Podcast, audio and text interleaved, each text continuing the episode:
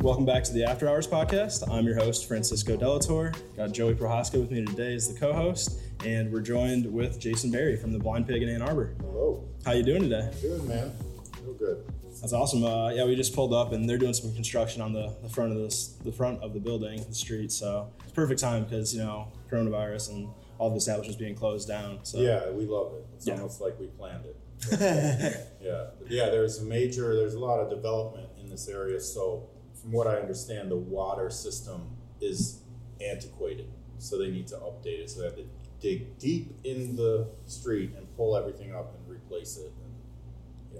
Pretty major. So. Oh, wow. Sounds like a big renovation then. Yeah. Well, Blind Pig is a music venue here in the heart of Ann Arbor. How did you get into music? Well, when I was in first grade. Okay. Take us way back. That's fine. I mean, I think Kiss Alive 1 came out around that time. And yeah, Kiss got me into this concept of, man, I want to play guitar, you know. Got me into wanting to be a musician like that. And then, yeah, you know, I'm just a music lover. And then I studied classical guitar in college and then always wanted to be in bands and stuff. So right out of school, I went to Detroit and jumped into bands right away. Even before I graduated, I joined a Detroit band and just got into the scene like that. Worked odd jobs and stuff. And then, you know, waiter gigs and stuff out of college. And then was doing rehearsals at night, stuff like that. Had a really cool rehearsal space in Detroit at Russell Industrial Center. Like, it was cool. And then, but then as I got older, like, and we're talking like, you know, 24, 25, I needed to make some money. And so I started to get like more serious jobs, right? Trying to like tell myself, oh no, I'm still a musician, but I just gotta get this bread and pay my rent, you know? And then I got this one gig selling the paper rolls that you put in cash registers, that print out your receipt. Yeah, there's this company in Troy now that does. I think it's called Discount Paper still, but they make the shit in the back, so they can undersell anyone, right? Okay. So we would call around. There was this like sales force that I was on. We'd call all over the country, you know, getting the owners of gas stations and Burger Kings and anyone who used cash registers, right? That was like the best paying gig that I had, right? But it took the most time. I had to drive there. It took an hour to get there, an hour to get back. Suddenly I was not a real musician anymore. I was just a guy who played guitar, you know? So that started to be this existential crisis. I'm still in band. I'm still trying to do my thing, you know, playing the Blind Pig, you know, stuff like that. And then I got headhunted by Ford. It was crazy. It was just like suddenly, hey, we'll pay you more than that to come do customer service at the Renaissance Center in Detroit. Yeah. Right? Mm-hmm. So I jumped at that mostly because it would cut my drive time down. I was like, okay, cool, better money, less drive time. I can still be a musician, you know, but not really. I think you have to be at the job at like 5 a.m. so that I can't do gigs. You know what I mean? Yeah. You're still out from the night before. Right. 5 a.m, I'm just getting home at 5 a.m. Yeah, so my first day on the job was supposed to be February 3rd, 1997. And I woke up that day, and my friend, who was actually a drummer from Ann Arbor, coincidentally, who was also like hustling, trying to do his thing, you know? He was supposed to come get me. And then we were going to drive down the Renaissance Center. He's coming to get me like 4:30 a.m. or something. It was insane. And I've never been a morning person anyways, let alone a musician trying to do this. So the very first fucking day, I wake up and I'm just like, man, fuck this. And I called my friend. I'm like, forget it, man. Just go do your thing. I'm jobless now. You know what I mean? I'm not doing this. And I went upstairs with my dad. He was asleep, of course. And I'm like, wake him up. I'm like, Dad, if I can't do music, then fuck it.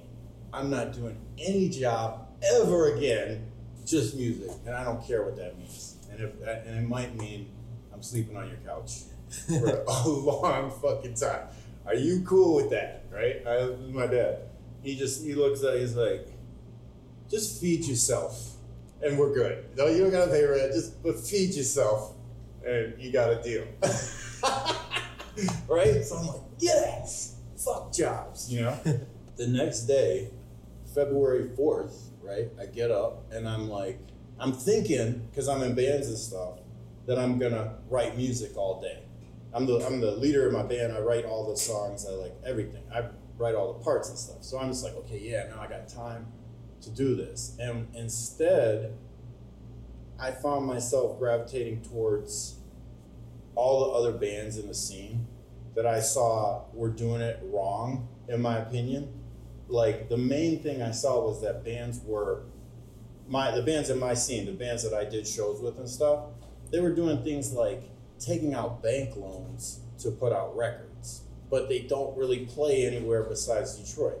So like a friend of mine was in a band and he took out this $15,000 loan to put out a record. I'm like, he's like, I'm committed. I'm like, yeah, I know, but how you gonna make that money back? Like, you play the same clubs in Detroit every month. Like, right. You're gonna sell 50 records and that's it. And then you still got thousands of dollars. I'm like, you gotta get out, man. You gotta play other towns. You gotta go play Lansing, Grand Rapids, Kalamazoo, Flint, Toledo. Like, you're in Detroit. Like, come on, get out there. He's like, oh, I work a job. I can't have time to do that. Well, I'm like, bro, I got all the time in the world. Like, I'll book your band. Just pay the phone bill. Or no, it wasn't even. I told him, just give me 5% of the money you make. So, so that's was me getting into the music business, because that was February, let's give it February 8th by the time I had this conversation with him that year. By the end of that summer, dude had made all his money back. I had gotten him into all these cities just in that short amount of time. And then I got him, the key thing was I got him up north in Traverse City and all this. And he started doing these gigs, like the promoters up there liked this band, so they kept rebooking him. And he would go up there, do these gigs where he'd do 3 sets a night, leave his shit on stage, come back the next night, do 3 more sets. And they pay him like, you know, $7.50 a night, you know, whatever. And so yeah, he was just, we just had him up there and he loved it. I'm just in my dad's, you know, living room, like making calls or whatever. And I'm still, you know, I'm in bands and whatever, but I'm finding myself drawn more and more and more to helping other bands. Directing other bands. Yeah, that gives me more of a jolt than playing a show, developing my shit, you know, whatever. And at the time it was a rock band, but. So yeah, so I just, the word kind of spread. And then other bands started asking me to book tours for them. So I was like, yeah, sweet, you know, give me 5% or whatever. And I should have been asking them to pay my phone bill, because at the time it was enormous. You had to pay for that shit, right? Yeah. Oh, shit. So, and I'm that was on the before phone. My time. Yeah, I'm on the phone all day long. So my phone bills were enormous. And then I get this little 5% of nothing that people were making.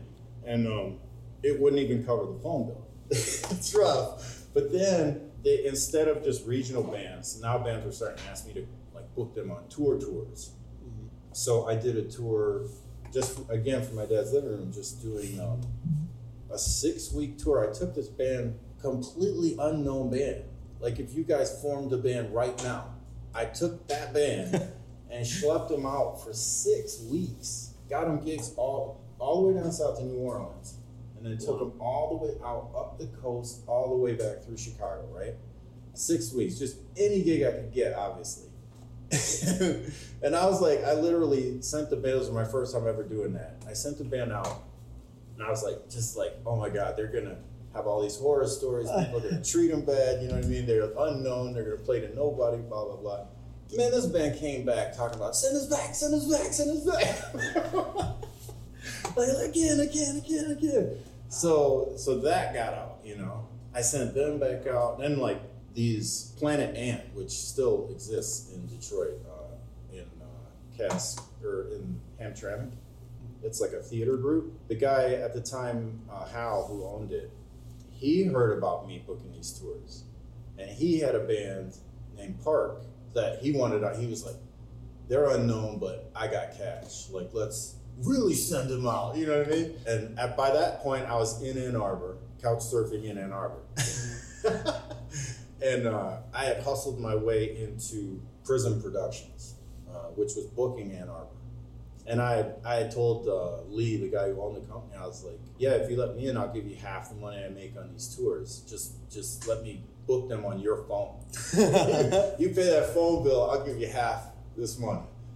And he was like, yo, whatever, you know? And he brought me in, but the reason he brought me in was really not for the, he knew he was an OG at that time, you know what I mean? So he knew it was utter bullshit what I was talking about. Like, there was no money to be made on these tours. This was just a kid trying to hustle and get into the game, you know, whatever. But that's small potatoes, right? He really wanted someone to help him book the Blind Pig. And it was, he had a guy, but no one liked him, I guess. And he was booking his friends, but it's not bands who drew people, you know what I mean? Mm-hmm. Stuff like that, doing favors for people, whatever. I don't really even remember what it all was, but they were unhappy with it. And so when Lee, when I come walking in there, you know, talking about, hey, let me book tours, he was like, yeah, okay, you can sit next to him, you know? So he had me coming in, sitting next to the guy who booked the pig and just like learning, like a quarterback, you know, backup, you know? And then that just kind of turned into me getting it outright, you know? The guy left and he was actually, that was actually, I forget what band he was in, but it was a really big band that this guy was the drummer in. But anyways, that's how I got in the game. And then I was working for Lee, booking the pig. And then there was this situation where what is Live Nation now? Yeah. Mm-hmm. The origins, it started out with a guy, Sillerman, who went around the country and bought up all these promoters who put on shows. He bought them on, kind of was like, okay, now we're going to be one company. And so he pretty much bought everybody. Every fucking promoter, he systematically bought everyone out. And then sold the whole thing to Clear Channel. Clear Channel did it for a while and then spun it off into what is now Live Nation. Okay.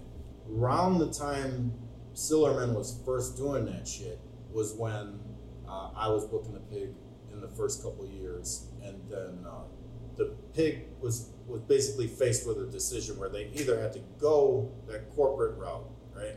Or they had to just roll the dice with this kid. I was doing insubordinate shit anyways at this point. Like I was still doing tours and they didn't want me to do tours because it made no money, you know. But so I was around like what year was this? This was 1999. Okay.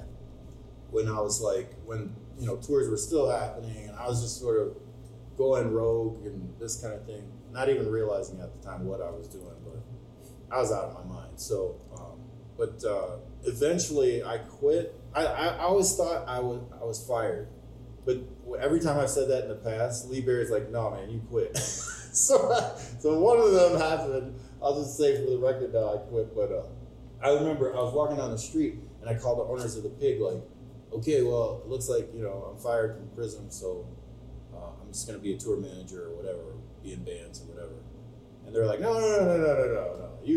We're just going to roll. We're just going to let you do it. We got a little money. We'll let you book bands, you know, and whatever. And I'm like, okay, sure. And there was a storage room upstairs, mm-hmm. and they cleared it out for me.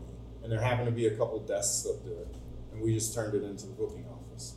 And so, yeah, that was a long-ass time, 20 years ago.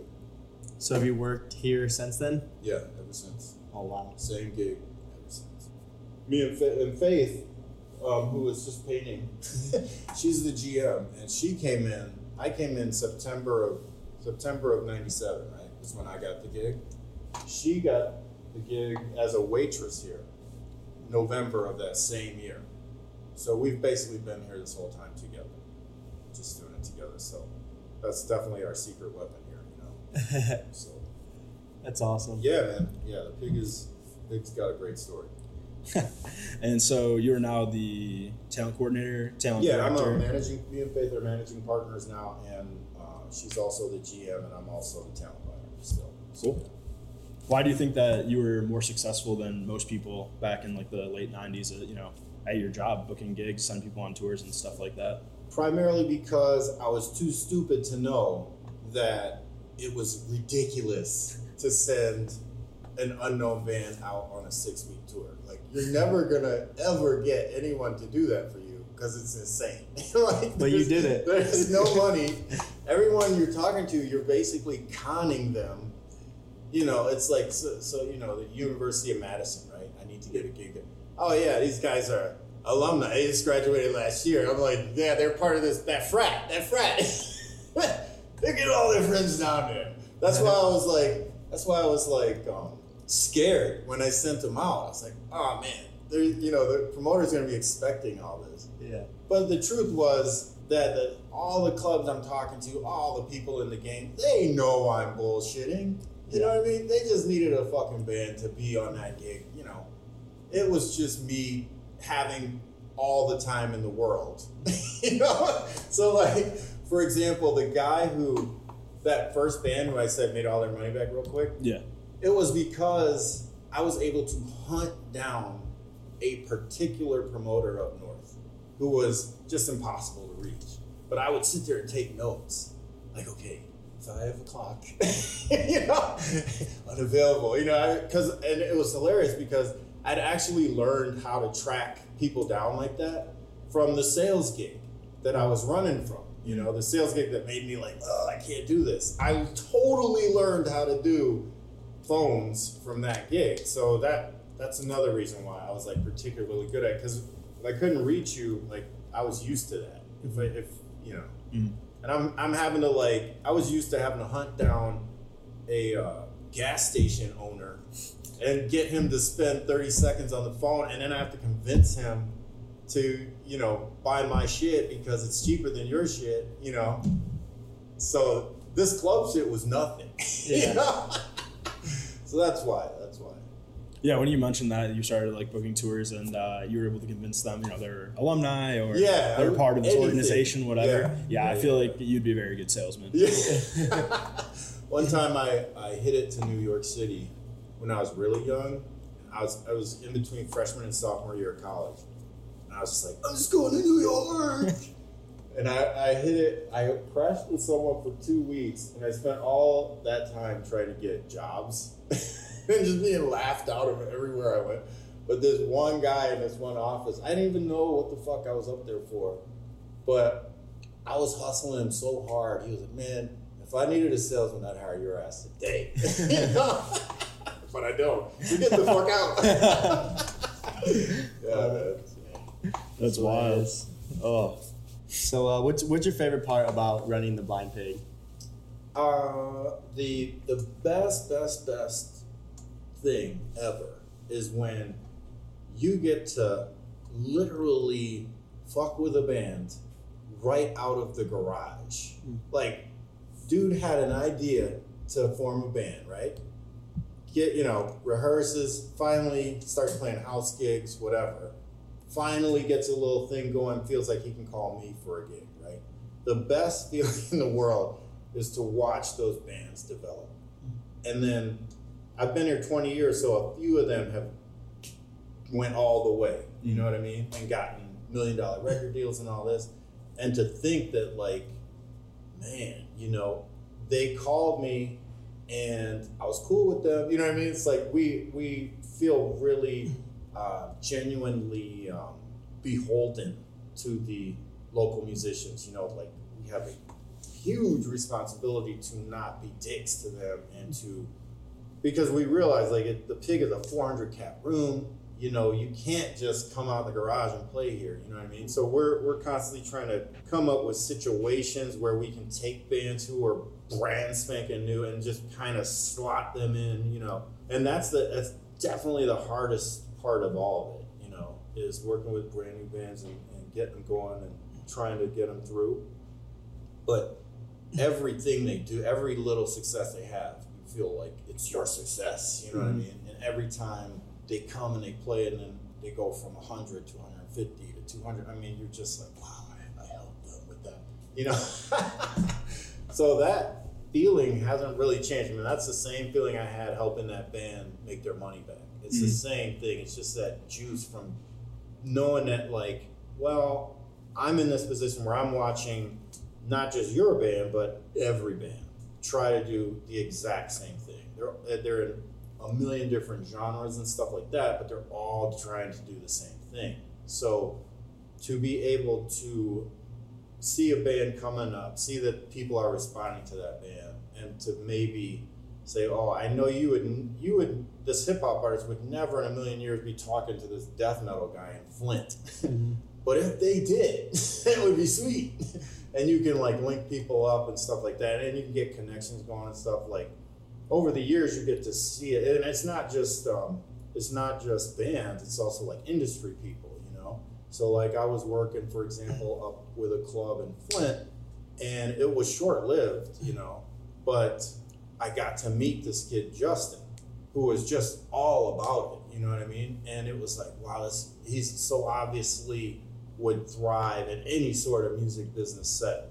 And so I was able to link him up with this kid, Scotty, in East Lansing, you know what I mean? Mm-hmm. And just get that connection going. So perhaps there will be, and you know, you're doing all this, we're all doing all this because in so doing, you know that, okay, well now bands are gonna have a little bit easier time.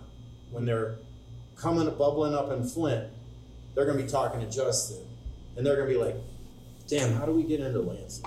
He'll be like, oh, let me call Scott, who we met because I linked him up. You know what I'm saying? And this is true for everyone in Michigan who's in the business.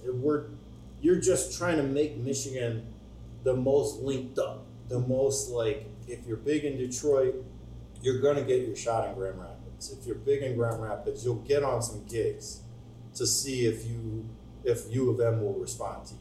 It's like we're all kind of striving for that, you know, and that's just a never-ending struggle, you know. But it's sort of what, I mean, you can ask anybody. They're really probably mostly jazzed by the shit they see going on in local phenomena, you know. Because the tours are kind of automatic, so I don't really feel like I can take any credit, you know, for getting Wiz Khalifa's first play. I mean, where the fuck else was he gonna play? I mean, this is Ann Arbor. The agent wasn't going, oh, let's bring him to Ann Arbor because Jason's there. You know what I mean? Me and him were super tight, and we did have a great relationship, me and his agent, you know, and he loves me and I love him, and et cetera, you know, I named my kid after that guy, but it wasn't because of me, and Peter would never just give him to me as a favor, you know what I mean? So it's just merely me managing the Blind Pig's relationship with agents. Mm-hmm. That's that touring job. Mm-hmm. And that shit's gonna happen if I get hit by a bus tomorrow. Like somebody is gonna step in and do it because that shit is automatic. That's bigger than me. That's bigger than the pig, you know? If the pig went down on this coronavirus shit, you know what I mean? Anyone with a space can then funnel all the shows that were gonna be at the pig. You know, it's like, it's not the pig necessarily, it's U of M. Mm-hmm. You know, it's a million motherfucking kids who like live music, who listen to these kind of bands, who need a space about this big. You know what I mean? Right. It's the pig is at the vortex of something. That's most of the legendary clubs in America kind of are like that. So you, for example, you have the most legendary, the 930 Club in Washington, D.C. They're just at the fucking they're the first stop out of New York City. Come on, you know? And then plus you've got Seth Hurwitz, who's just a genius, running the whole game, you know what I mean? From ancient times, you know? That's pretty much every scene in America that's really pumping, you know? Brock in Toledo, you know? Guy's been there since I picked up a guitar. Brock's been fucking running shows in Toledo, you know what I mean? All he's trying to do is make the Ohio scene dope. You know what I mean? He just wants that feeling of, I helped this shit be better. I helped musicians, you know, go from here to here. Wherever they go after that, hopefully, you know, they do well. But while they were in my little slice, mm-hmm. they were treated well. You know what I mean? Yeah. They don't have a bunch of negative fucking stories to tell about their experience coming up through the Ann Arbor scene, you know. We have, for example, Vulfpeck, right? Those cats are Ann Arbor. They're like U of M guys, U of M music scene, right? It's like, I remember doing talks like this, right? Where Theo Katzman is in the audience asking me like ridiculous questions, you know? And then like a few years later, it's like, wait, that's Theo and Vulfpeck. You know what I mean? And then a few years later, it's like, wait, Vulfpeck just sold out Madison Square Garden. That's still Theo. Like, what the fuck, you know? So that's that shit I'm talking about. You know what I mean? To see them blow up and to know that they didn't have some shitty time at the Pig. They didn't come up through Ann Arbor despite the Blind Pig. You know what I'm saying? They all played here. I think their first ever live show was here, if I'm not mistaken. They did this crazy tour. You know.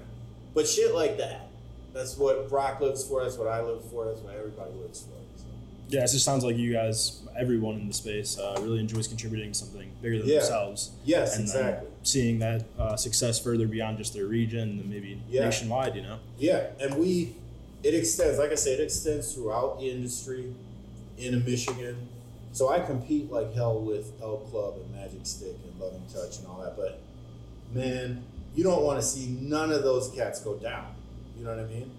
Like I always tell Dave at Majestic, like, bro, I need you to fucking thrive, you know what I mean? At all costs, you know? Because for some reason, when the Majestic is banging, like they are right now, you know what I mean? Before, not right now. Not right now, but yeah. But the last couple of years, like they were on a fucking all-time high. And so were we all, you know what I mean? It just, the more shows that come, the more shows that come. Mm-hmm. That's how it works. So the more active we're all buying and fighting and scrapping and dying for every fucking show. I remember when A$AP Rocky's first play was coming through, right? Mm-hmm. And I had done Wiz Khalifa, I had done Mac Miller, everybody's first play. So I'm just getting cocky about that shit. Like if you're dope and you're hip hop and this is your first time through, what the fuck? Like if you play anywhere else, I might not fuck with you no more. You know what I mean? I'm starting to get a chip on my shoulder. So, but it's all in the game, you know? I remember the only reason I got him, it came down to me and the Crowfoot. And we do this to each other, right? I'm like, nobody wants to drive all the way to Pontiac. You're going to make the heads drive. We're just going to be smoking pot. Well, you're going to, you know, I'm just like, all the heads, everyone will come to Ann Arbor. Right. And we're going back and forth and we're sending in competing bids and shit. And then, and they'll tell you this.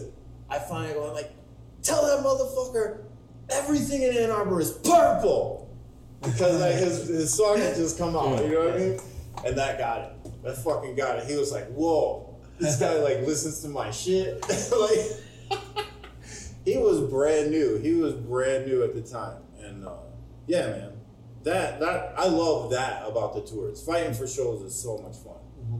It sounds like a relationship where you don't need other people to thrive, but it helps because then it just makes Michigan like a better scene in general. Yeah. For, you know, musicians and them coming up. Dude, you know? The worst fucking thing that can happen is we're fighting for a fucking show, right, and the show skips Detroit. That's losing. Yeah. If they play El Club, it's like, that's fine. The next time I have a much better shot at getting them next time. Mm-hmm. It's not like bands play once. You know what I mean? They put out records, they tour, it's whatever. Right. We're not living and dying on tours. It's really the local music that sustains us. Yeah. Like COVID-19, this shit right here. When we come up, there's no tours in sight. Like nobody's getting no fucking tours in America. You know what I mean? For 2020. You know what I mean? Everybody, the tours are just like, nah. All local artists for sure. Yeah. So, while it sounds cool when we say, oh, we're all about the local music. It's like, no, man, we have to be about the local music. We don't, no club our size or smaller survives without a healthy relationship. Every time the Pig has suffered, it's been because we, for one reason or another, we're sort of on the outs with the local scene. That's when shit falls apart, you know. When you started prospecting all of these guys that are coming up from, underground or their, first live show is here, like Mac Miller, do you just know right away that they're going to be, like, successful? No. So Wiz Khalifa is a good example. Mm-hmm. I got him because the agent was like, bro, we need to play Ann Arbor with this. Right. I had no idea who he was. Did you hear his like his shit beforehand or anything like that? Yeah, when he called me, you know, when an agent hits you up about someone, if you're not familiar with them, yeah, they send you, here, check this out. Mm-hmm. You know, here's his MySpace at the time. Sorry, that's all right. That photographer. Oh, okay. Sorry about that. Yeah, so you were asking me, like, do I just know these guys are dope? Yeah, like when you hear their shit for the first time. No. Okay. Mac Miller, yes.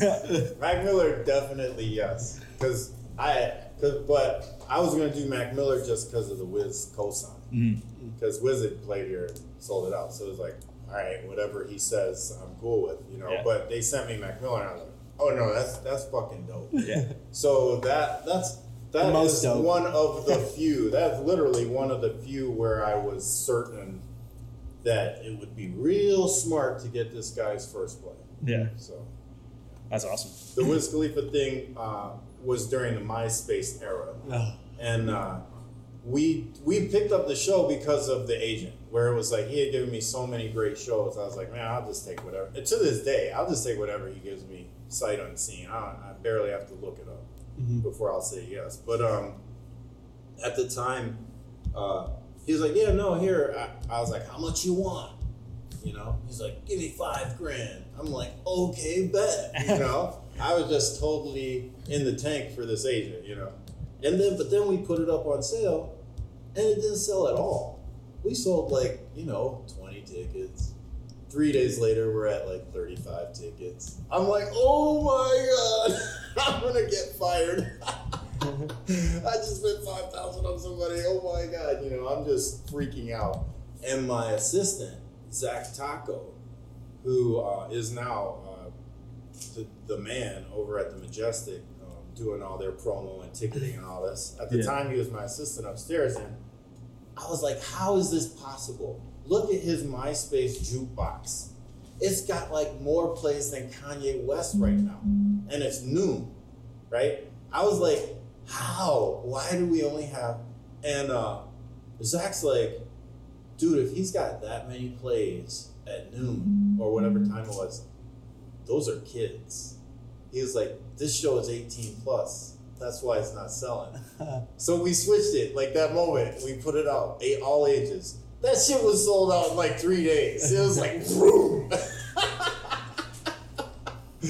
So, I mean, you know, you could do a Wiz show now on 21 plus. I mean, that was so long ago, but yeah, that was great. That was a great story. And that Wiz Khalifa is one of the nicest people who's ever played this room. Really? In its entire history. Like, actually, one of the sweetest, nicest people of all time. That's awesome. I actually went to a Wiz and Snoop concert at DTE about like 4 years ago. It was pretty awesome. Oh, cool. He had his money going. He was smoking on stage. Yeah. So you said Wiz has been through here. Mac Miller. Is there any other like Macklemore? Macklemore was great too.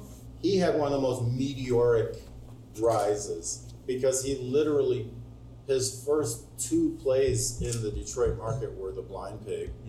His next play was St. Andrews, and then his next play was the Palace. Okay. Wow. I mean, it was just like, boom, you know. But he was another one who was just really, really sweet and like him and Ryan Lewis couldn't make a gig, and it had to be rescheduled. But he was literally blowing up so fast that it was kind of ridiculous for him to stop, come back, play a rescheduled Blind Pig Day. That was crazy, right? Yeah. His shit is on the radio and stuff. Yeah. But he totally did it. He totally came in, walked in alone. You know what I mean? He was just like, yeah, I'm here. Let's do it. You know, that is the most common story. Like most of these cats are just great people because like the whole industry, like we're all just flowing together. So it's all about just, let's all just have no incidents. Let's just party and have fun, you know. That's, you know, and that's from the artists to the managers, to the agents, to the buyers, to the venue, people to the bartenders. Like, that's really cool too. That's a really good, fun aspect of this job is being so connected. And the longer you're in, the more you play, like with all the venues in the state that you're working in. And helping them out and giving them advice and getting advice and sharing information and just trying to make the scene better, you know. You just never want to be some shitty scene. You just never want to hear no story about your scene being shit. Oh man, the scene fucking sucked. I couldn't wait to move my band out of, you know. It's like, ew. That's the fucking worst, man. But that's all about, again, that all goes back to that working with local music and trying to doing what you can, you know. So. Do you have any interesting stories from the venue in general with the customers, people who come in? Have you seen anything crazy happen? Yeah, I mean, just, you know, just normal stuff. You know, people get drunk. They get asked to leave. They do stupid shit. They get asked to leave. Sometimes they object. Yeah. Sometimes they get dragged out. I don't, you know, but not that often. I mean, it used to be like that, you know, when me and Faith first started, I guess, where you'd see more craziness. But nowadays, it's really pretty chill. Mm-hmm. Like, you get the craziness when you have a clash of culture. When it's like, you get a show where it's all ages, and it truly is kids, right? But they've never been to a bar before. Mm-hmm. You know, they're just kids, so they don't know how to act. You know, you get madness like that. So a super famous Blind Pig story comes from like the 80s when the Circle Jerks were playing here. Mm-hmm. And the owner, Roy, like did this, he agreed to do this fucking all ages show. And I guess the crowd just went berserk, like literally just coming, tearing shit off the wall, tearing the banister. And Roy is there and he's just like, what the fuck, you know? So he lets the show happen. He gets that money off the bar. But then when the band comes to get paid, he's like, I don't know what the fuck you're talking about. You owe me money. Like, you know. So those kind of nutso stories, it's almost like the further back you go, the more wild, wild west it gets. You know what I mean? I mean, there's a reason, there's a good story with Machine Gun Kelly. Ohio, yeah. Hey. Cleveland boy. Yep. Yeah, and that was great because he was so hot that I had no idea I could even had a shot at him. Right? He was so fucking already hot. And it was so cool because I just called his friend, who's his manager, right? Like he probably was like, hey, Machine Gun, you want to play the blood? You know, it was like that at the time, that was the crew he rolled with. He didn't have an agent. He didn't have all this shit. But he was doing quite well, all on his own. Like he's a great example of an artist who went a very long way with no one, just him and his boys, literally, you know. So, but yeah, he came in. That's the first time I ever bought. Wiz Khalifa was the first time I ever bought tank tops and condoms on a rider.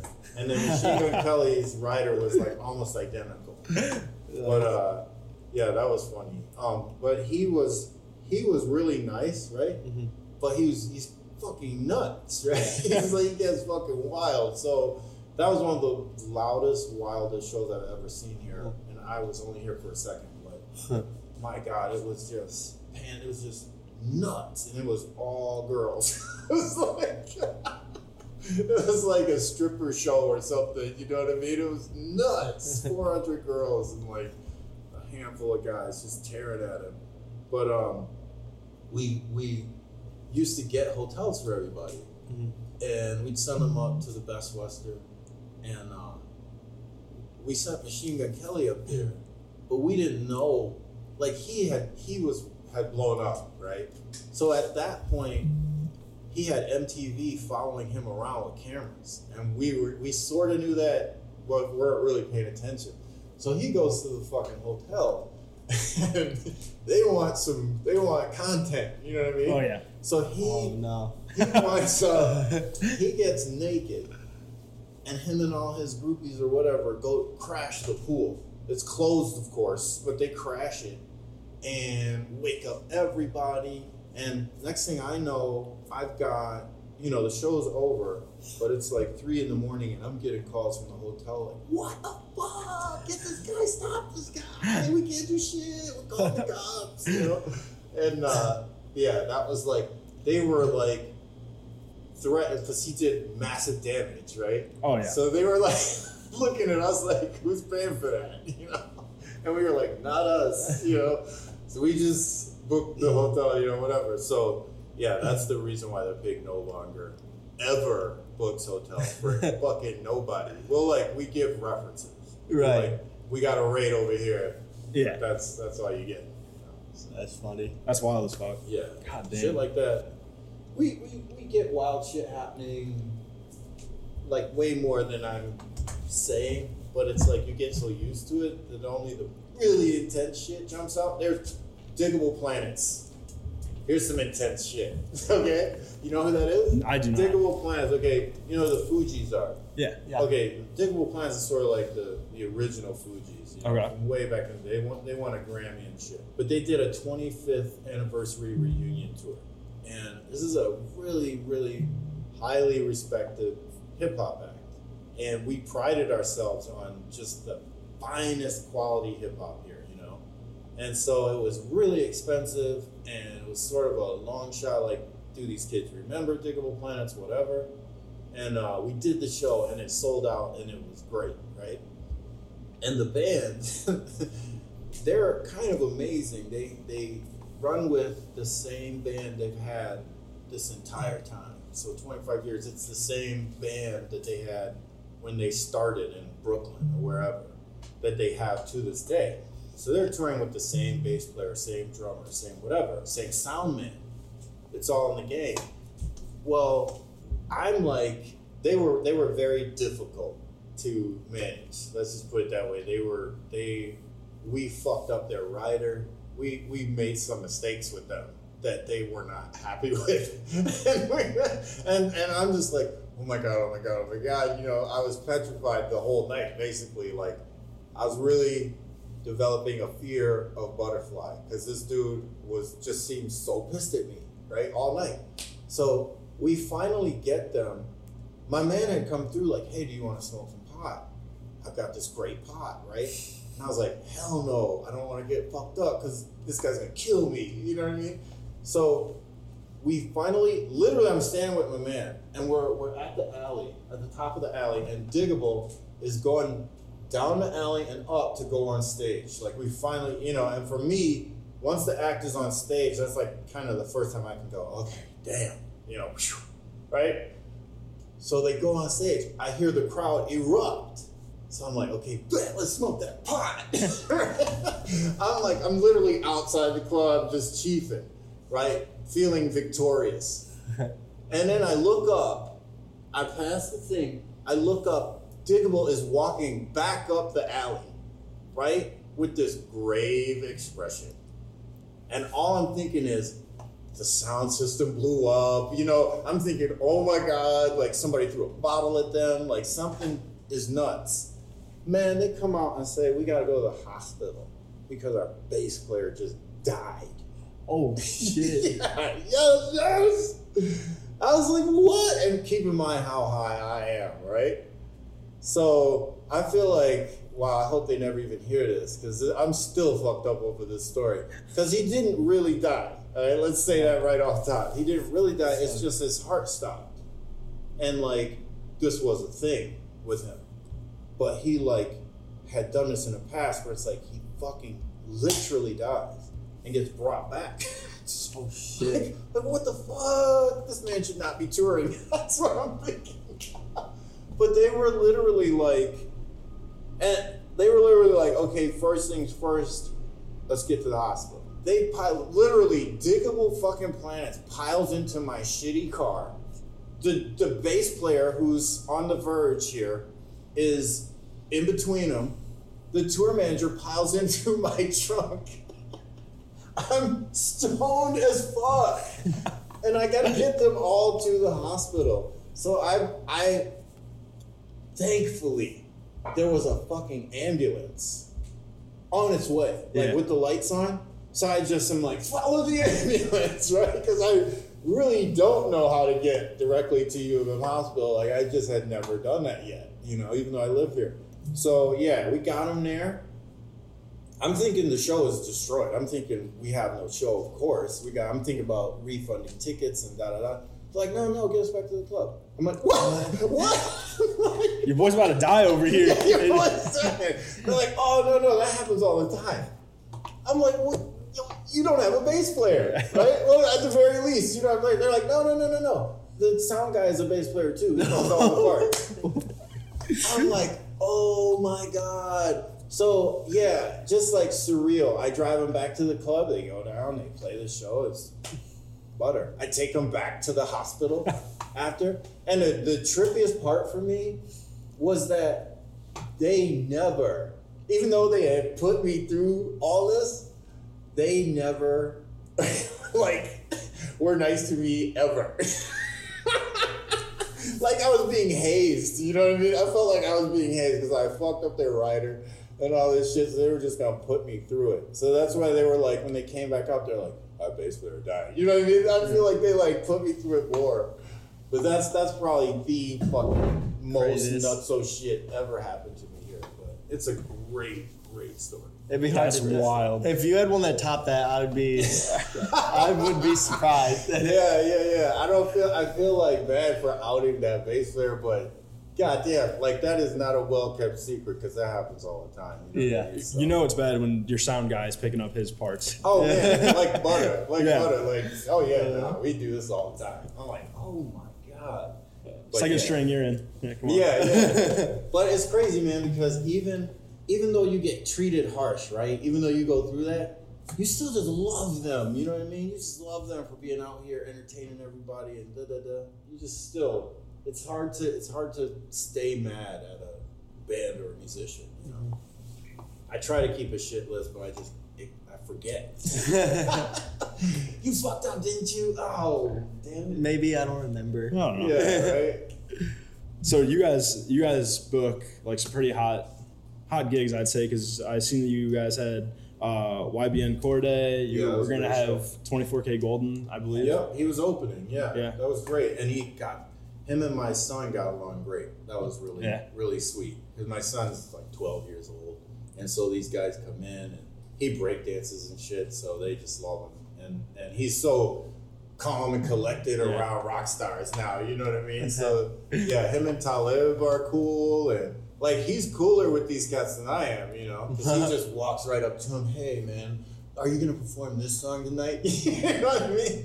He, like, came up to Yung Gravy. Yeah. We had Yung Gravy play. And he fucking, he challenged the opener to a dance-off. So I come down, and there's a crowd around my son, and him and the opener, I forget the guy's name, but it was nuts.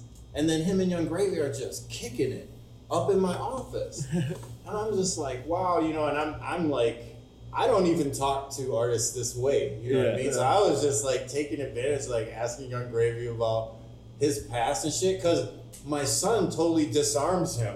So yeah, he's talking to an industry guy, but he's sort of like talking to Corbin at the same time. So it's like, wow, you know? And I'm like telling, you know, having him explain to Corbin how he came up, how he had just graduated out of fucking school. Or no, not even. He had left school because he was blowing up. So he's like, fuck, I gotta go make some money. And he took his producer, like, went with him, and, like, that, it was kind of fucked up because they had, like, promising, like, you know, academic careers going, you know. And it was hilarious because I'm, like, Yung Gravy's just sitting on my fucking futon, you know, and my son's checking him out. And then I go, we're asking him all these crazy questions, and I'm like, what did you major in? He goes, marketing. And I was like, of course. That's funny. Yeah. We love Yung Gravy here. So. Do you notice that there's a big difference between like the new age rappers and then the people that came up before them, like when you started back in the late 90s? Yeah, you know, last year was a great year for hip hop for us because we had artists like KRS-One, we had J Electronica, but we also had JID. You know, we had a bunch of like new guys. Then we just had Cameron, you know. So it's like we get a really great constant blend of old and new. And like I would just say the new guys are like, there's no difference anymore between a hip hop tour and a rock tour. They're all super well organized. There's just like, there used to be a much more marked difference where it was just, it was more raw, where you were like, when we first booked KRS-One, I booked it with his wife. You know what I mean? When I, you know, Matt, you know, Machine Gun, you call his friend, you know what I mean? And then he comes in and it's wild because he's not used to touring yet. Mm-hmm. So he doesn't know any sort of like accepted protocol. Mm-hmm. It's just, I'm fucking going crazy. Kelly, like, here's my rider. Where are my t-shirts? You know, right. Like, you know, and Danny Brown was great too. Like, he comes in, it was his first ever headlining show ever. Cause he like had a thing, I guess, about like that, just, he didn't want that kind of attention.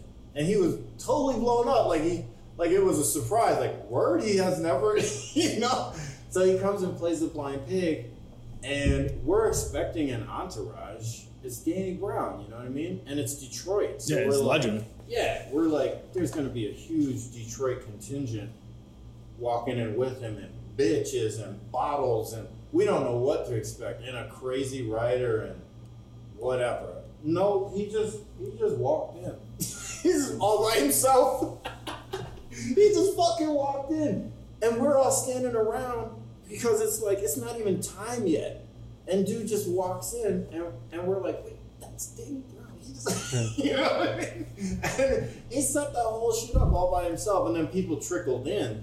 Mm-hmm. But I mean, again, just he's sort of like a good midway, because he's got a very old school worldview, I would say. I feel like, I mean, Danny is like, old heads love him, you know what I mean? New kids love him.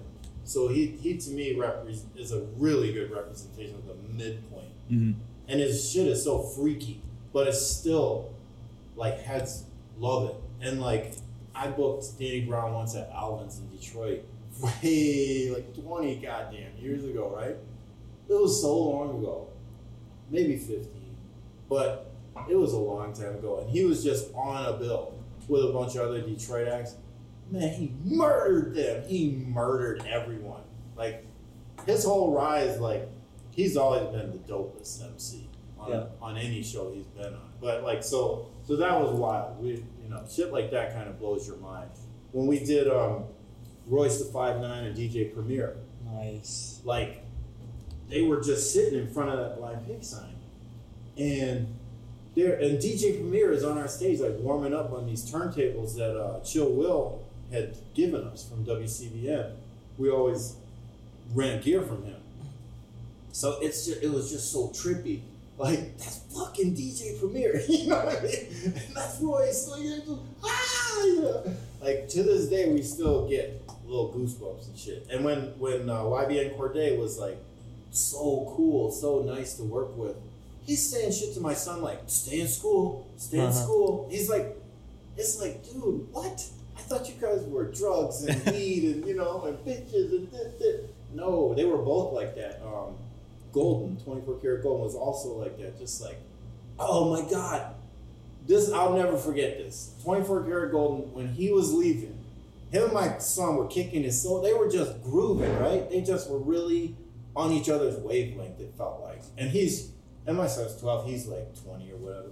And on his way out the door, they had talked my son into dancing for him, so he had done a little exhibition up there.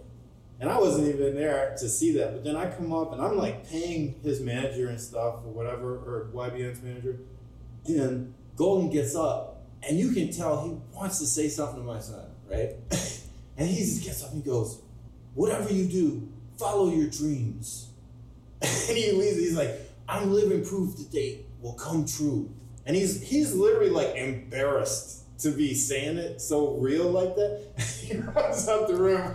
And it was just like, wow, that was fucking great, you know, to get to see shit like that, just, you know. And then I didn't even know who he was, so it's just like, wow, who's that guy who was grooving with my son? And I'm looking at his videos like, oh shit, you Valentino, know? That's a good song.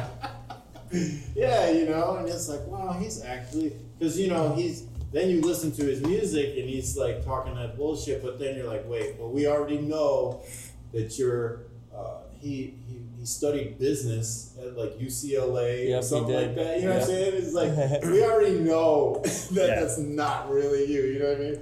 Like, you're actually a really good dude. Yeah. So yeah, shit like that. As you can see, it's just, I love stuff like that and seeing these guys come up and seeing. So the difference is really just that people are just not ashamed to be normal anymore. Mm-hmm. They're not ashamed to not do drugs. They're not trying to front. They're not trying to front at all. Like, I remember we did Trinidad James, not to just live on hip hop shows here because we don't just do hip hop. It's just that I personally love hip hop so much. Mm-hmm. So, but we did Trinidad James, right? And this is kind of a one-hit wonder type of guy. Not that he was a dick or nothing. You know what I mean? He was cool like everybody else, but he pulls up in a giant tour bus. Right? We know them damn things are at least 5,000 a day, right? To be able to pull those off, you got to be balling to even roll in one of those. Everybody today, even the ones who are balling, don't roll in tour buses anymore. They roll in these Mercedes vans, you know. Mm-hmm. So yeah, he comes out of that. His tour manager's just like, yeah, you got to have all his rider, you know. So we got bottles for him. Mm-hmm. And they're like, take it on the bus. You know? So I'm sitting there, me and one other person got bottles of Hennessy and this and that. And we walk up on this tour bus and literally there's no fucking place to put them. They're opening the cupboards in the kitchen area. They're filled with bottles from the other promoter from yesterday and the day before and the day before. They're just, you know, it's just so stupid. Right? It's just such a stupid way to roll, and no one does that anymore. Mm-hmm. No one tours like that. No one tours in excess. No one tours like with a gang of people. You know what I mean? Like when Trinidad came off the bus, it was like it was comical because we're waiting on him to come off, and he comes up, and it's almost like you can hear his music playing. You know what I mean? It sounds like a video, and he's all slow, and then there's just a line of people behind him coming out, and it's just like, dude, what are you doing? Like, you're spending all this money we're paying you. It's probably, you're in the hole just today on what you're spending, you know? So yeah, like after a while, you can kind of tell who's touring right and who's not going to be around very long. Yeah. So how about JID? I know he's with Dreamville and everything like that. How is he here? He was great. I mean, again, those guys are an example, and Earth Gang, right? Another one, same thing. Just a total example of they're just unassuming. They're up in the dressing room, like you know, they'll either chill out at their hotel or they'll come here and chill out here. But either way, it's so unassuming that it gives off like an aura where you just leave them alone. You just want to not fuck with them. Mm-hmm. You know what I mean? We had Michelle Obama here. Sasha. Sasha, the daughter who's going to U of M. Yeah. She was here for a show. And again, it was like the way she rolled and stuff was so unassuming, but at the same time highly choreographed. But it was just like almost like, wow, is that just the vibe nowadays? Like if you front, that is just so whack. You know what I mean? Like there's no front. JID, there was no front. Earth Gang, we treat them. I don't know if this is a correlation, but we definitely treat them better. Like when JID was coming, normally I'll negotiate your rider. Mm-hmm. JID, Earth Gang, YBN, they don't front on their rider. It used to be like you get all this shit and then you have to negotiate it down. Mm-hmm. Those guys send out a rider, it's like beep boop. You know, it's like okay, a bag of chips, you know what I mean? So we'll go overboard. So with Earth Gang, I mean, we went so overboard. And it was cool because it has this effect where they come in unassuming. We're like, wow, that's cool. And then we treat them so good. And then they're like, wow, you treated us so good. And it just kind of makes their show a little better, whatever, you know what I mean? So that's not just us. I'm sure that's just the trend, you know, mm-hmm. with live music. It just gets better and better and better and tighter, these productions as they go out, you know. And the turnover amongst the industry is very low. So the same people I was fucking with 20 years ago, the same cats I'm calling you know, when we kick things off again. So we're talking a lot about the modern hip hop and like the new wave, I guess. How do you feel about mumble rap? I mean, what you gotta name the artists that you consider mumble rap for me to answer. Man, I just know like online, Lil Uzi gets a pretty good amount of hate for mumbling during his songs and stuff like that. Yeah, but I'm gonna reserve judgment on that because I've heard his new record is great. Yes, sir. I agree. So, yes, sir. I love Lil Uzi. Yeah. And I just saw a random song from the new record, and I was like, I fuck with that. You know what I mean? Yeah. I hold no judgment. So, I mean, I heard them call 21 Savage mumble rap, but I'm like, what is mumble rap? If that's mumble rap, what is it? You know? 21 Savage has gotten, like, his last two albums and his, like, features and stuff. I feel like he's gotten a lot better since, like, the first album I've heard. I just like it. Yeah. I like the guy. You know what I mean? My son is into all of that. So actually, my son hips me to the shit. You know? Yeah. So, yeah, all the like little hit songs that no one would expect me to know, I've been known about them because of my son online playing his games and shit. Like they all share that stuff. So. Gotcha. Yeah, no, I like it all. I love where it's going. I love where it's going, man. I got artists I love from all the eras. So speaking of older eras, my dad actually said Blind Pig was one of the first places he ever listened to music at, and it was Nirvana back in the late 80s. Wow. Yeah. The most epic show that ever played was Nirvana. So yeah, no. They actually played twice. They played at least twice, maybe three times, but they opened up for Tad before they did the Bleach tour. Mm-hmm. And that's the famous tour. And that sold out and that... And then they said, oh my God, Blind Pig is our favorite venue on earth. And that became a big thing for us, you know. Mm-hmm. But that was before my time, but I know the stories well. And the reason it sold out, like the whole Bleach tour was kind of underperforming. But then they came to the Pig and it was sold out in advance. So the reason, and they didn't know this at the time, but the reason was because Soundgarden had played here a week earlier, literally a week earlier. And had said, Chris Cornell was on the stage going, hey, you guys, because they were big way before Nirvana. So he was like, hey, you guys, our friends Nirvana are going to be here next week. Don't miss it. So they didn't, you know what I mean? And they came and they played and the kids were rabid. Just like we're super spoiled. I don't know how it is the case, but man, these Ann Arbor crowds get hype, you know? They get so loud and artists come in going, God damn, you know what I mean? And they've been on tour, but they'll come in Ann Arbor and the Blind Pig and something about the sound and the acoustics and when the crowd gets hyped, man, on a sold out show, it is insane.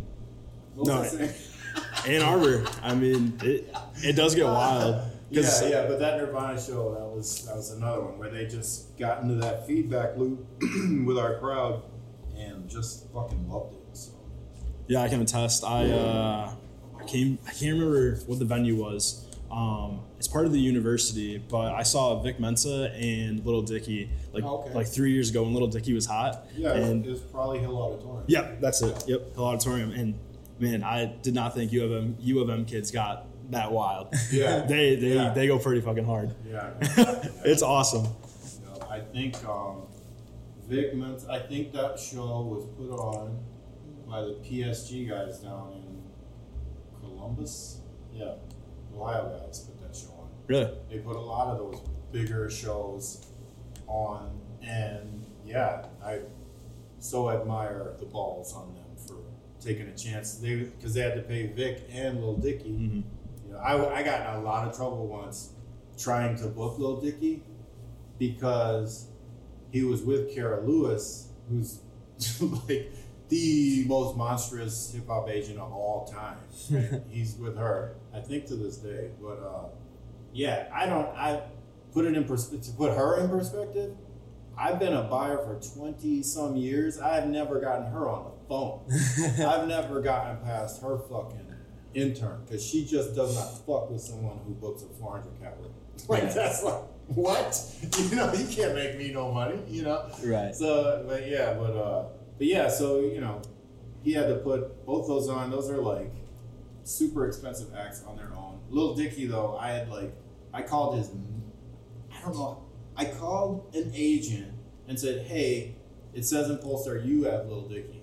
And he was like, no, he left, he's with, we don't know where he's at or something like that. So I'm in the process of hunting him down. And somehow I got agents talking to each other about Lil Dicky.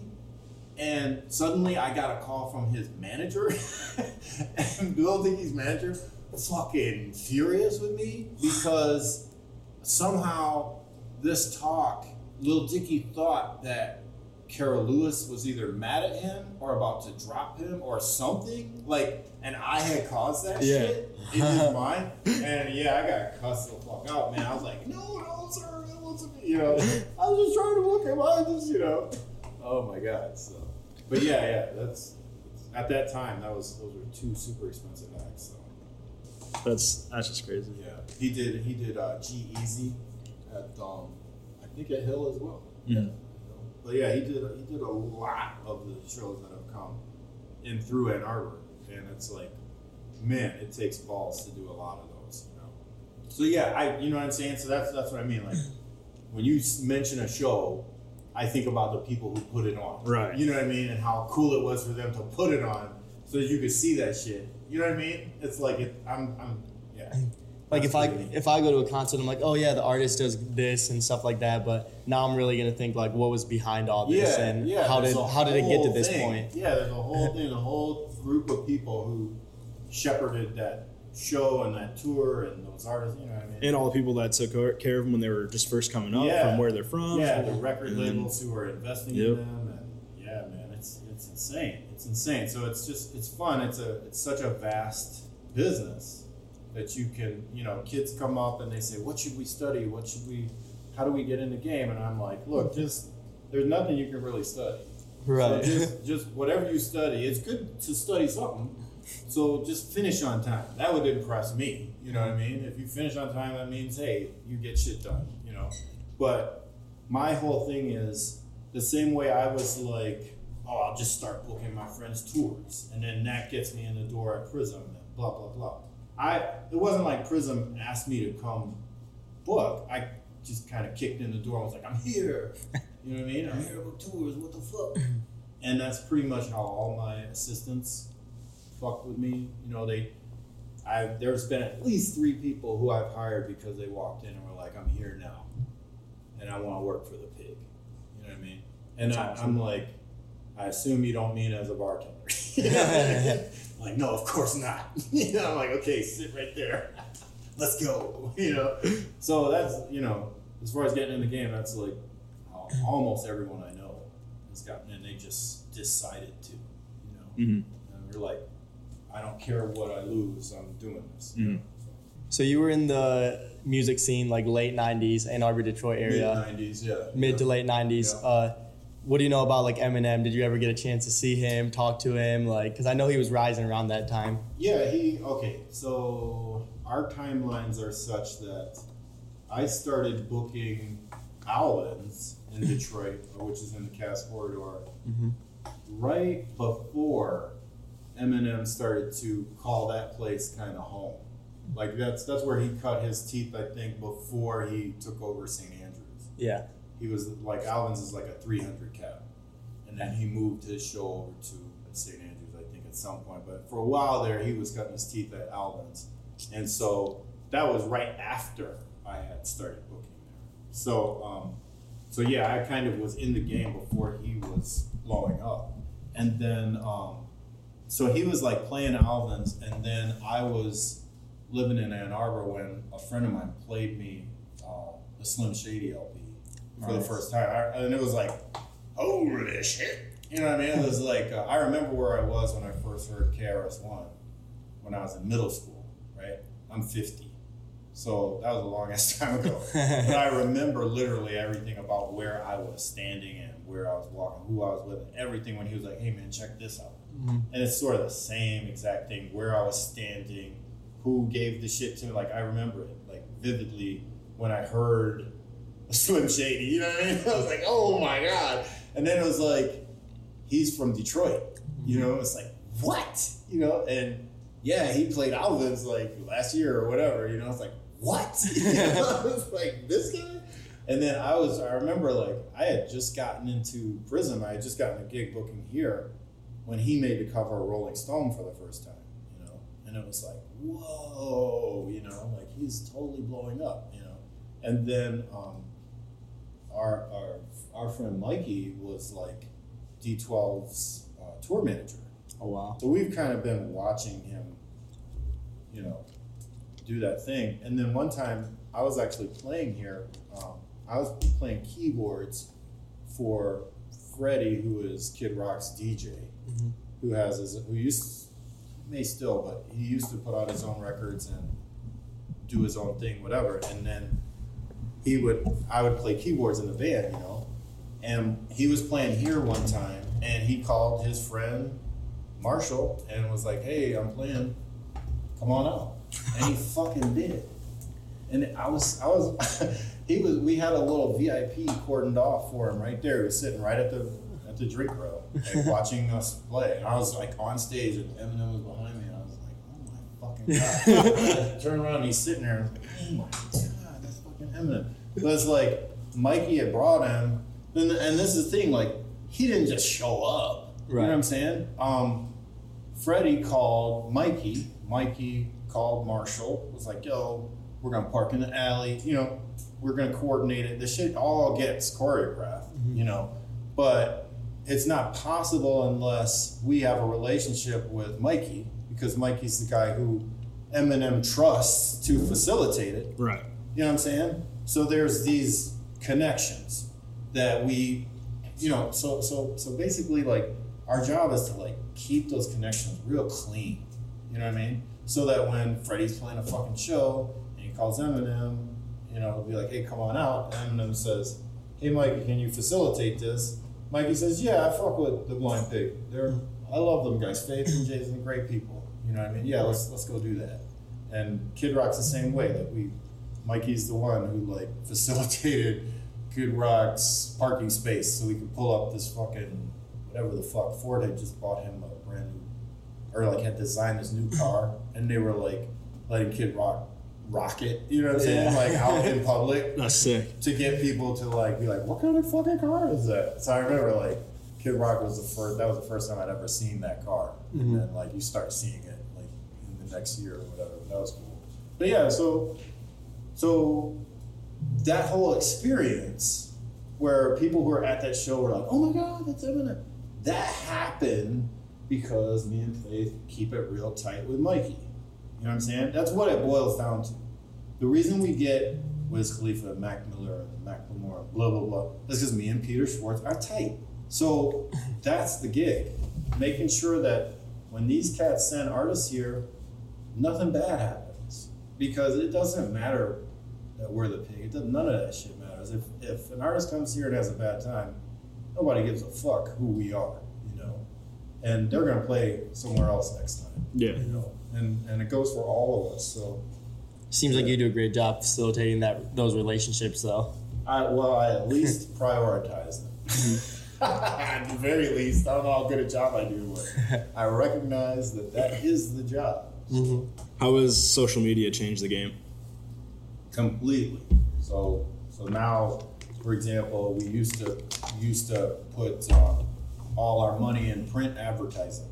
Right. Wait, what is that? No. Exactly. We used to spend like fucking $500 a week on a fucking full page ad in the Metro Times kind of a thing. Mm-hmm. And that was like, yes, we made enough money to give it all to them. You know what I mean? Like, you just knew that was the way to do it. Yeah. That's the way everyone did it. And then suddenly MySpace and all this shit comes online, and it's like kids aren't picking up Metro Times anymore. You're not picking up any print media anymore. And it just became more and more and more obvious. And then, too, it was cool because my job as a talent buyer became easier and easier because I could do things like check the MySpace jukebox. Mm-hmm. Like, you can look at all the industry things, the, like, standard industry things that people look at to check hotness and relevance and stuff like that. But nothing beats the internet. Mm-hmm. For research, you don't need to pay for any industry shit at all to be a effective talent hunter. Mm-hmm. You just need to know what to be looking at. Facebook shit and YouTube views and stuff like that. SoundCloud, yeah. Yeah, SoundCloud, definitely a good one too. I just feel like so many people like rise from there. Yeah, they start coming up on SoundCloud. Yeah. And it's probably pretty cool because you can see how many followers they have, how many views they have on each song. Mm-hmm. It's like, it probably makes your job a little easier at least. Yeah, I don't use SoundCloud too much. The agents do though, to decide who to get. Mm-hmm. But yeah, SoundCloud is like where you just do comparative. A lot of this is just comparative data. So you'll take an artist who you know does X amount of tickets, and you just compare their numbers to another artist to gauge, are they hotter than that? Are they not as hot? You know, that's a lot of the game. So I got a good one. Okay, I told you, man. This one might be hard for you because you've been in music so long. But if you weren't operating a music venue and you weren't in music, what do you think you'd be doing? Wow. If I weren't in the music business, selling receipt papers. Yeah. Right. Oh my god. I knew it'd be a hard one for you. That's a hard one. I've never thought about that. I guess coding. I mean, I would just be going for the money, I guess, because I would be very unhappy, and then so I would just be going for the money. There you go. So whatever, I'm a stockbroker. I don't know. That's a good question. I'm completely stumped. I guess I did. I will admit I did think about it when I read an article. The guy who owns the what is that fucking club called? The Neptune? There's a club in Seattle. That guy owns the hottest club in Numos. That's what it is.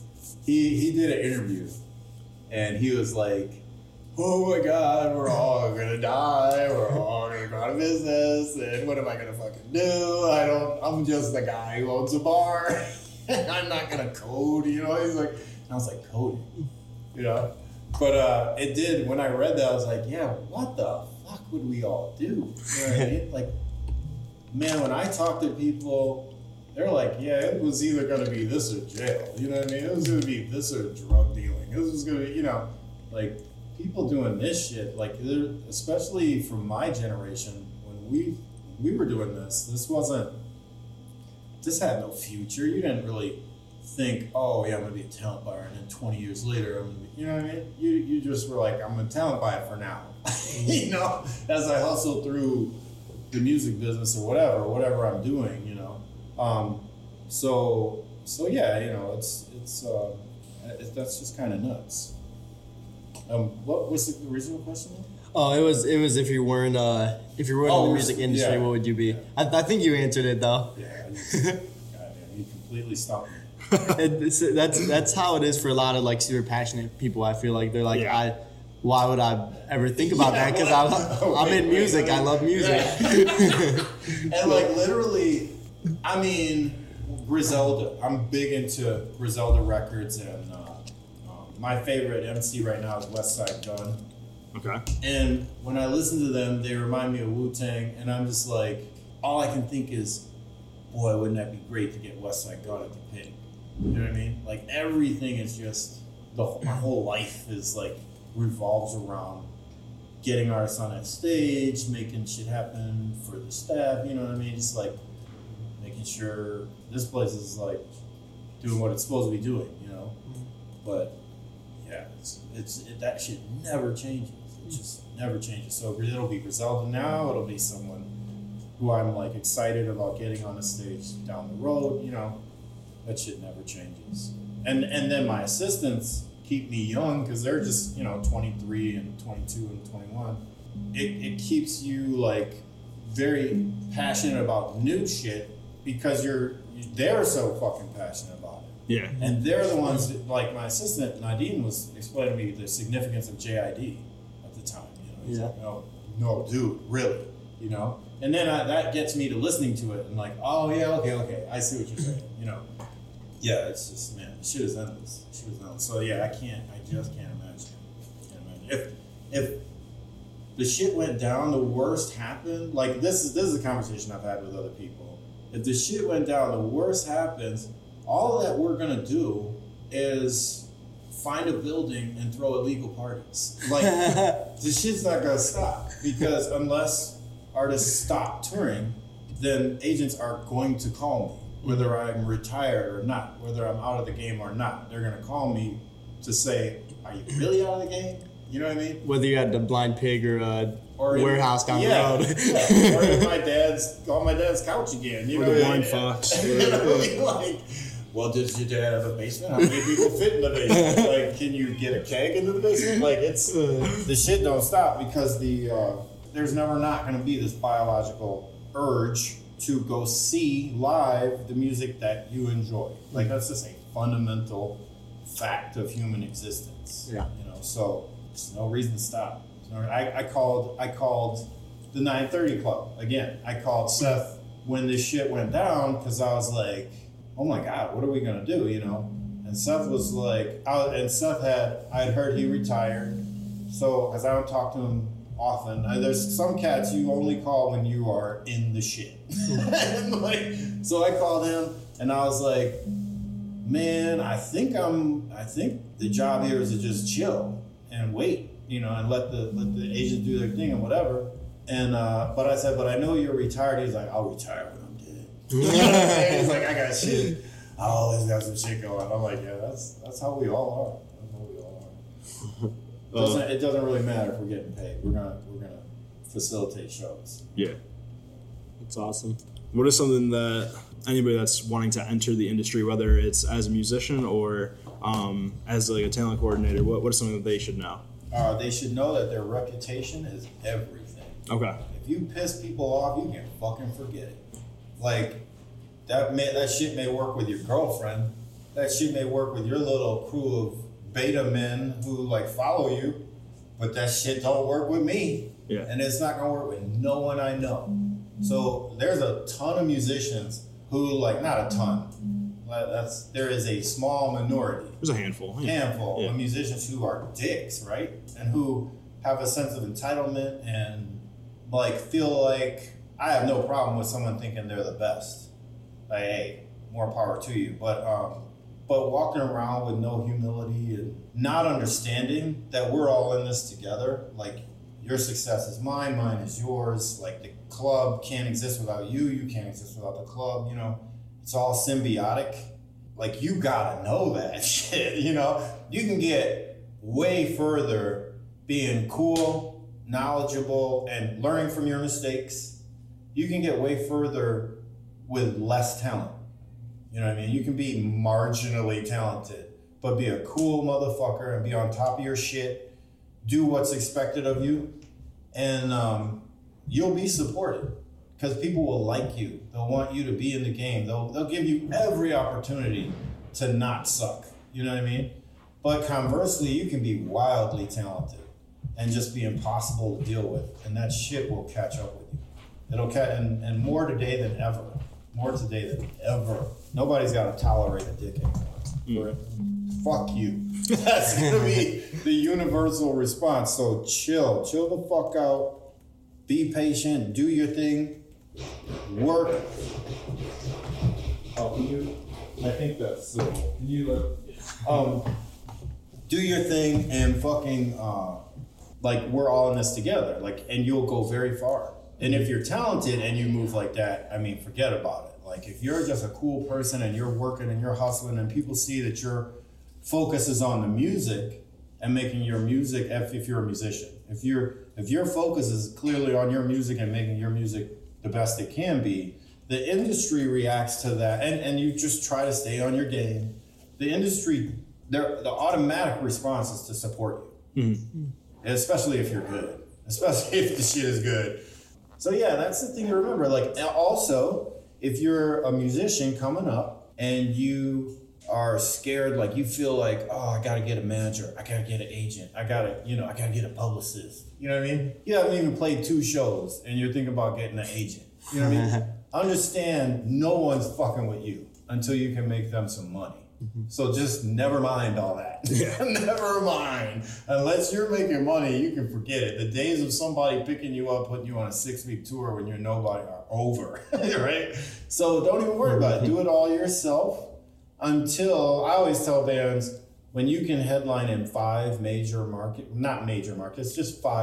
If you could headline in Toledo, Detroit, Grand Rapids, Lansing, Ann Arbor, if you can do that, by the time you can do that, the industry will find you. You know, you don't got to worry about finding an agent. They'll find you because you'll be a band that can make some money. Mm-hmm. And cats will come at you like, hey, I can make you more money. You know what I mean? But they're not coming until they know you're a product. You are a product that generates revenue. So relax. That's my advice to musicians. Just fucking relax. Have a good time. Stay on your P's and Q's. Develop on your own. Don't waste all your fucking time looking for industry. That's just a silly endeavor, you know. And that's time better spent throwing a fucking house party. Mm-hmm. Getting your crew like more hype about you. You know what I mean? Just party and have fun and do your thing and we'll find you. These agents, to this day, I don't know how they find these artists so quickly when they'll be just hot for the just spark. And there's a fucking bidding war for them. You know what I mean? I remember when Iggy Azalea was unknown in America, and I was researching ASAP Rocky when he first started. And then YouTube had like a suggested clip and it was Pussy by Iggy Azalea. And it was like, what the fuck is that? I was like, I'm calling agents like, do you have Iggy Azalea? I'm like, what the fuck? And like, I want to marry this woman. And it came back. It was funny because it came back. They were like, yeah, we looked at her, but she doesn't do live shows. She's terrible at live shows, so we're not fucking with her because she has no future. And that was like grizzled industry agents were like, nah, we'll pass on that. She's doing pretty well now. Well,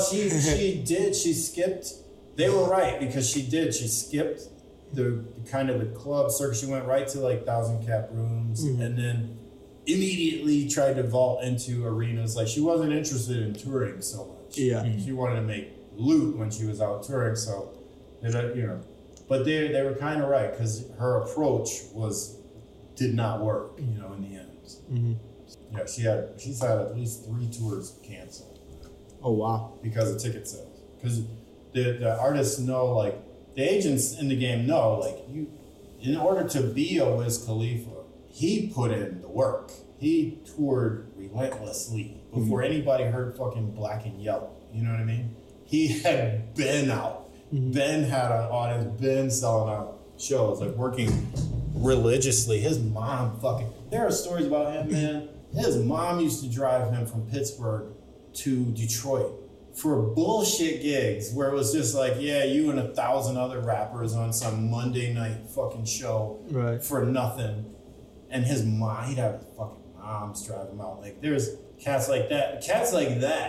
Like you just want to support them. Mm-hmm. Especially when they got talent. I mean, it's like, oh my God.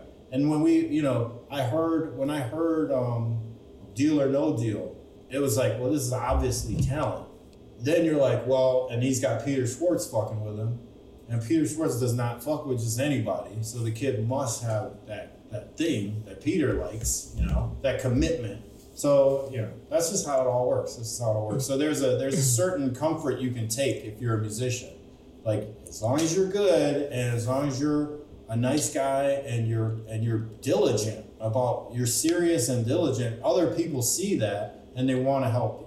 Mm-hmm. You know, if they see that you're just a flake or you're, you know, a weekend warrior, nobody has time for that. You know, you're never going to be something that makes anybody some money, so they're not going to get behind you. And there's too many people who are desperately, wildly trying to make it happen. So there's just no time to waste like that. And then if your industry, again, you just have to literally smoke some pot or do some mushrooms or some peyote, go out in the fucking desert, spend some time dreaming up your dream gig in the industry.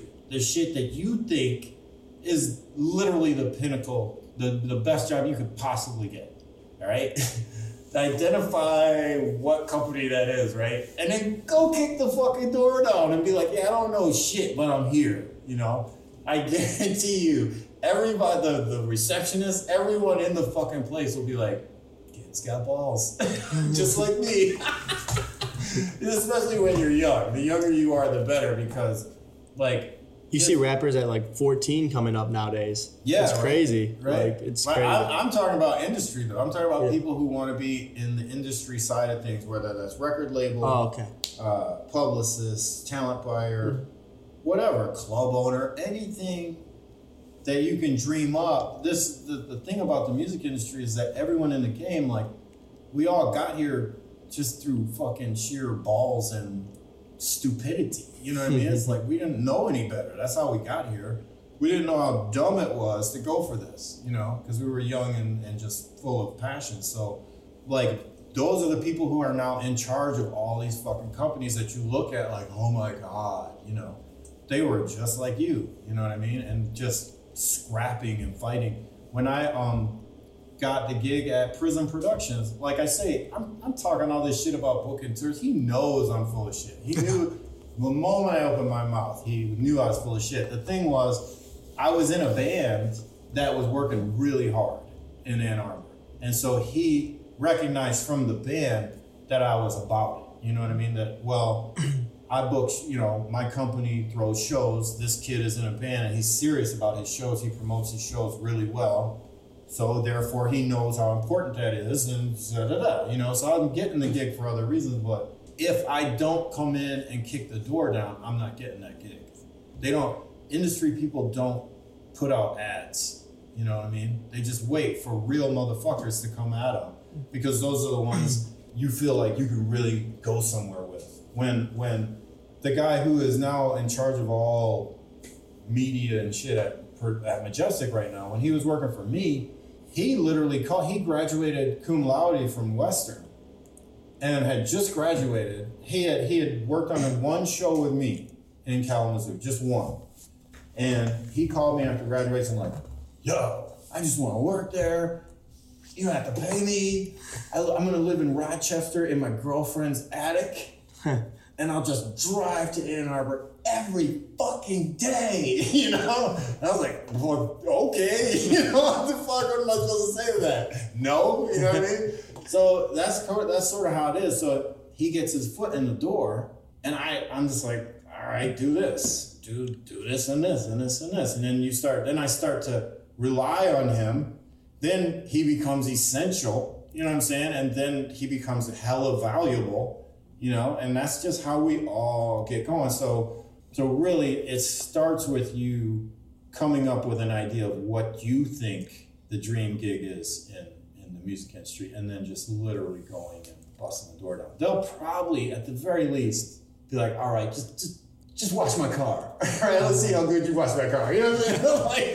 Like, your spirit is what will get you through. Your whole, the passion, like the whole industry, man, the OG agents and stuff. There's this cat, Frank Riley, out at High Road Touring. He's just I don't even know this man, right? But the way he books his bands and the way the care he takes with everything and man, you just know. This guy he can't literally do anything but this, right? So if you feel the same, if you feel like I was born to be an agent, I know, you know, what, you know, where bands should be. I just feel like I know this, you know what I mean? If a person like that kicks in Frank's door in Sausalito, California, I'm sure he has an immaculate office, right?